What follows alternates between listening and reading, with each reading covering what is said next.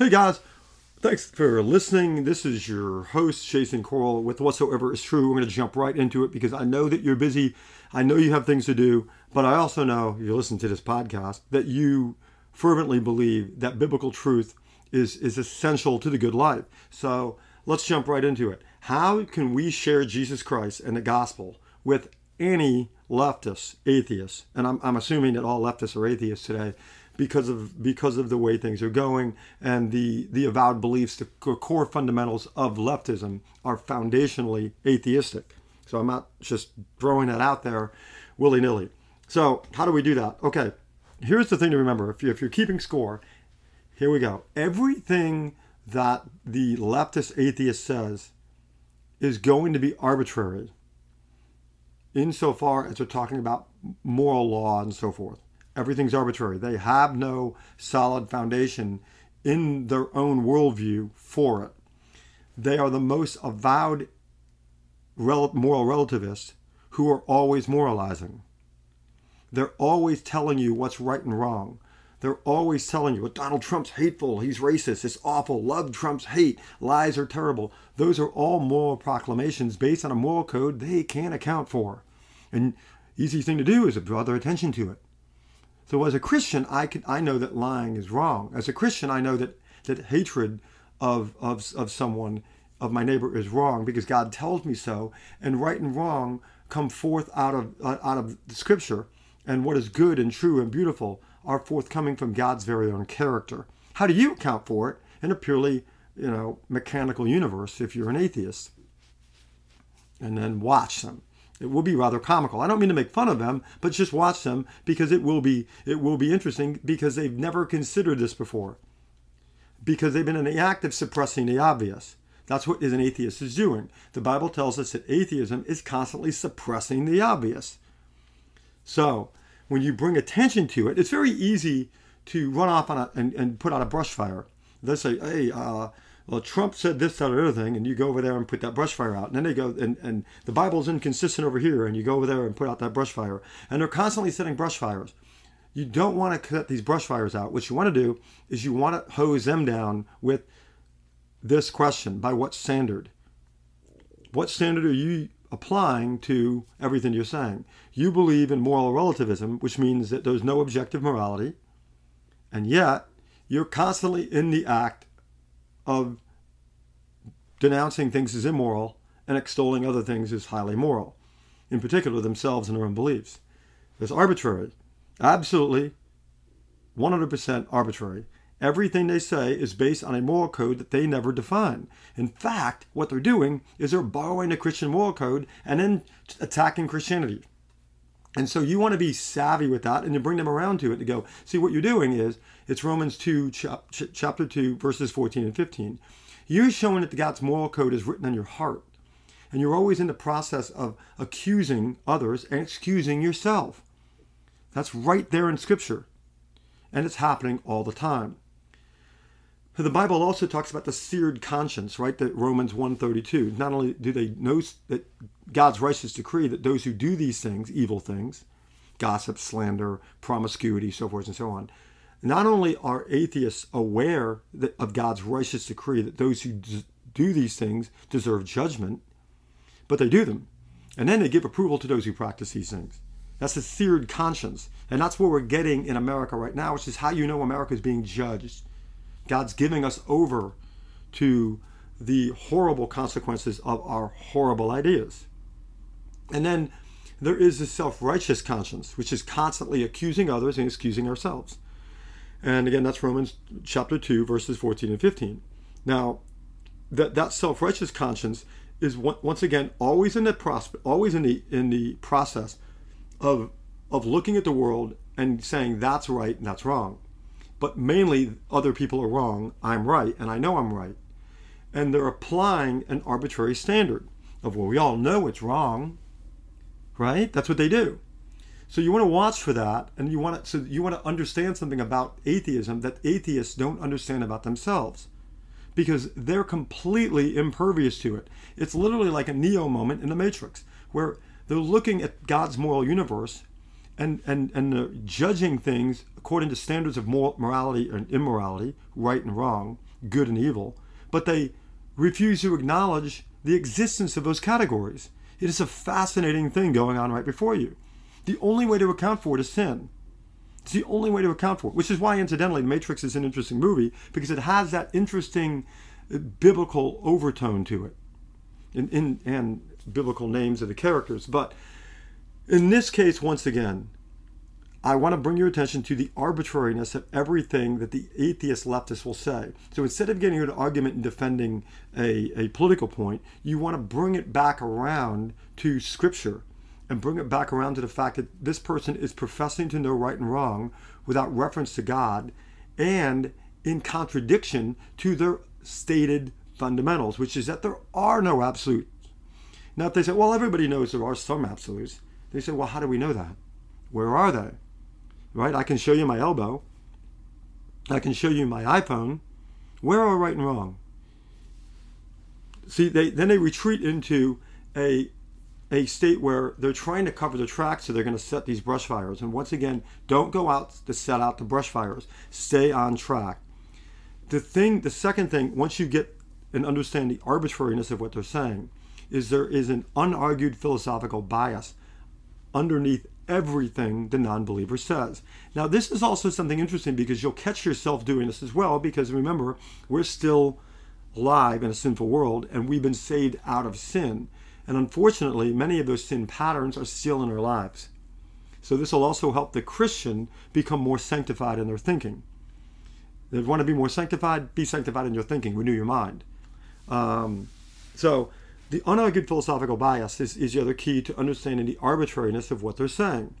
For example, when they tell you, well, it's wrong to be intolerant of, of X, let's say transgenderism.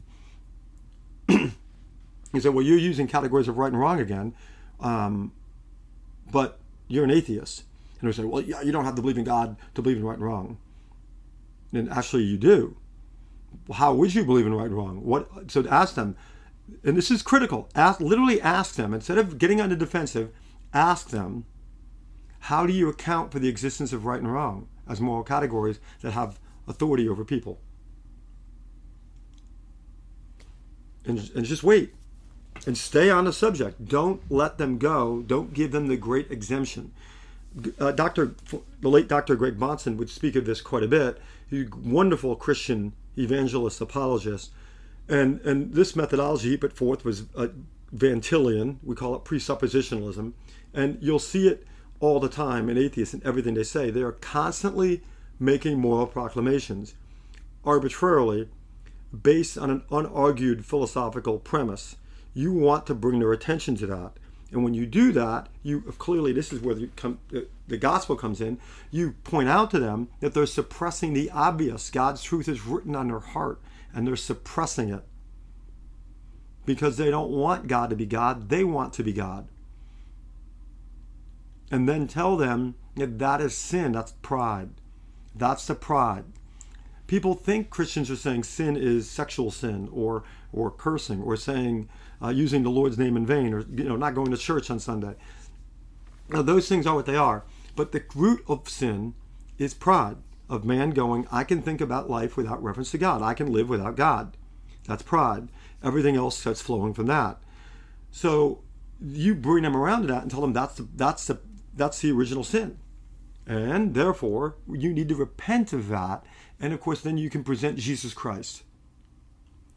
And if you do this, you're going to you may not get and i doubt you will i, I rarely have i've rarely had people converted right then on the spot but it has been something that that is if the holy spirit's there for them has really made a massive dent or at least maybe even punctured a hole in the facade of human reasoning that they have been living with for all of our years and it's very hard for them to understand it right away it is extraordinarily difficult so you want to be slow with it you want to be exact with it you want to minister to them with it.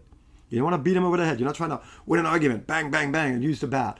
What you're trying to do is alert the unbeliever to the foolishness and the impossibility of what they're saying. Once again, the atheist is saying, the leftist today, is that there are no moral absolutes. but we know that abortion is is is morally good because it's a woman's choice. It's a woman's right to do with her body what she wants. See the problem with that? See the tension? You can point this out. Now move to the third thing. You point out the tension of everything they say. Yep, arbitrary, unargued philosophical bias, and then there's internal tension. You can you can apply an internal critique to everything they say. So the arbitrariness is well by what standard? And then the second thing is, but wait a minute, you're arguing from a bias that you haven't proven. It's unargued. You haven't proven that there is a moral right to to call yourself a different gender. You you haven't provided a moral source for how a woman has an absolute right to kill her baby. You know, they haven't done that. You haven't provided any moral foundation for anything that you're saying. That's why I say it's arbitrary. And the funny thing is, is they're going to tell Christians that Christians are arrogant, but Christians are resting in the Word of God, not their own word. Insofar as we are resting in the Word of God, and yet they are resting on their own estimation of reality. So, if anyone would be arrogant, it would be the atheist leftist. But so you point that out. Let's say we go back to abortion. You say so you're arguing for for an absolute moral truth, and yet you believe in no absolute moral truths but now you do. and and I must agree with you, or else I'm absolutely wrong. See the tension in that? That's what we call the dialectical tension, or you know, the internal tension of everything they say. And then you can just bring them to the logical conclusion of what they said.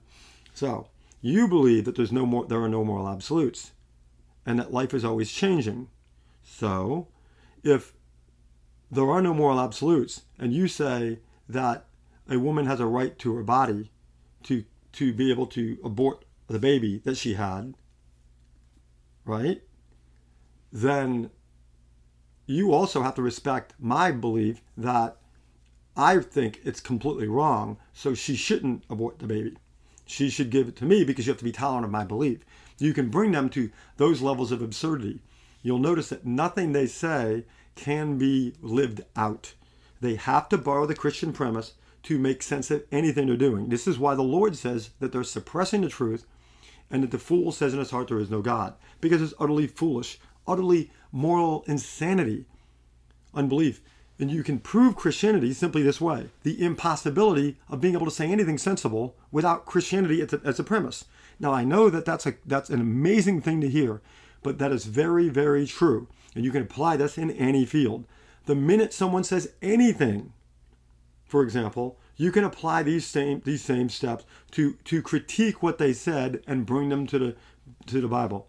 Again, it's arbitrary. Somebody says, "Well, that's beautiful." Based on what standard? Why does beauty matter? Now, that's an easy way not to have a lot of friends if you're around people, but I'm not telling you have to do that all the time. But I'm saying practice this. The same way you'd get up in the morning go for a run because you're out of shape. You've been eating too many donuts. You've been sitting there watching TV too much. Get up and get some exercise. It's not going to be easy at first, but it, will pay huge dividends. Start applying this process of the four points of arbitrariness, unargued philosophical bias, internal or dialectical tension, and finally, reduction to absurdity or show them irrational consequences of their ideas.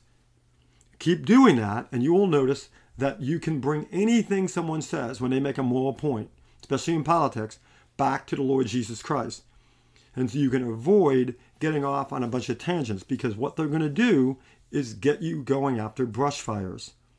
Meanwhile, they're already in they're in the Christian philosophical fortress using our own ammo against us. And what happens a lot to Christians is that they end up playing defense when they ought to be playing offense.